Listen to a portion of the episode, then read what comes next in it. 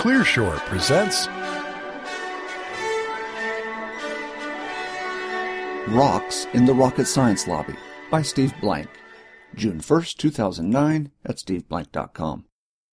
In 1994, Rocket Science Games was the only video game company with a rock in its lobby.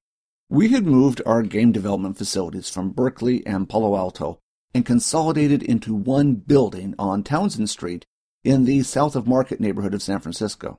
We were just around the corner from the future home of the San Francisco Giants AT&T baseball park, which then was just a rubble-strewn parking lot in a sketchy neighborhood. Since we were the hip, new, edgy Hollywood meets Silicon Valley video game company, more about big hat, no cattle startups in subsequent posts, our office obviously had to match the image. Our receptionist's desk was built on the wing of a World War II P-51 fighter plane, and the rest of the office decor matched. All that is, except for our lobby. As our offices were on the fourth floor, when you got off the elevator, you faced a nondescript corporate-looking set of walls. This was about the time Christie's and Sotheby's were starting to auction Soviet space program artifacts, and I was thinking that perhaps a spacesuit in the lobby would be appropriate given our name. One day, out for a walk at lunch, enjoying one of my favorite activities, watching them tear down the Embarcadero Freeway, San Francisco Urban Update post 1989 earthquake, I realized I was looking at the answer. And it was much, much better than a spacesuit. Embedded photo, work taking down the Embarcadero Freeway in San Francisco. A week later, as our employees came up the elevator, there was a lucite case on a pedestal with a single gray rock lit with a single spotlight, on a velvet pillow. In front of it was a brass plaque that read, Moon Rock, Apollo 18, July 1973, Copernicus Crater.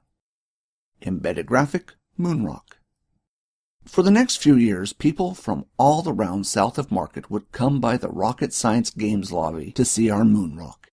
It added to the mystique of the company, which helped with raising money and getting press ink everyone agreed that having our own moon rock was way cool.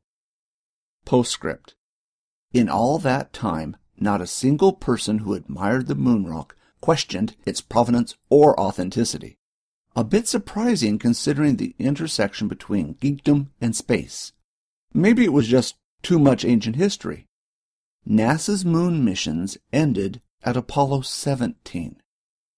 The rock was a piece of rubble from the Embarcadero Freeway. Only over time would I realize it augured the future of the company.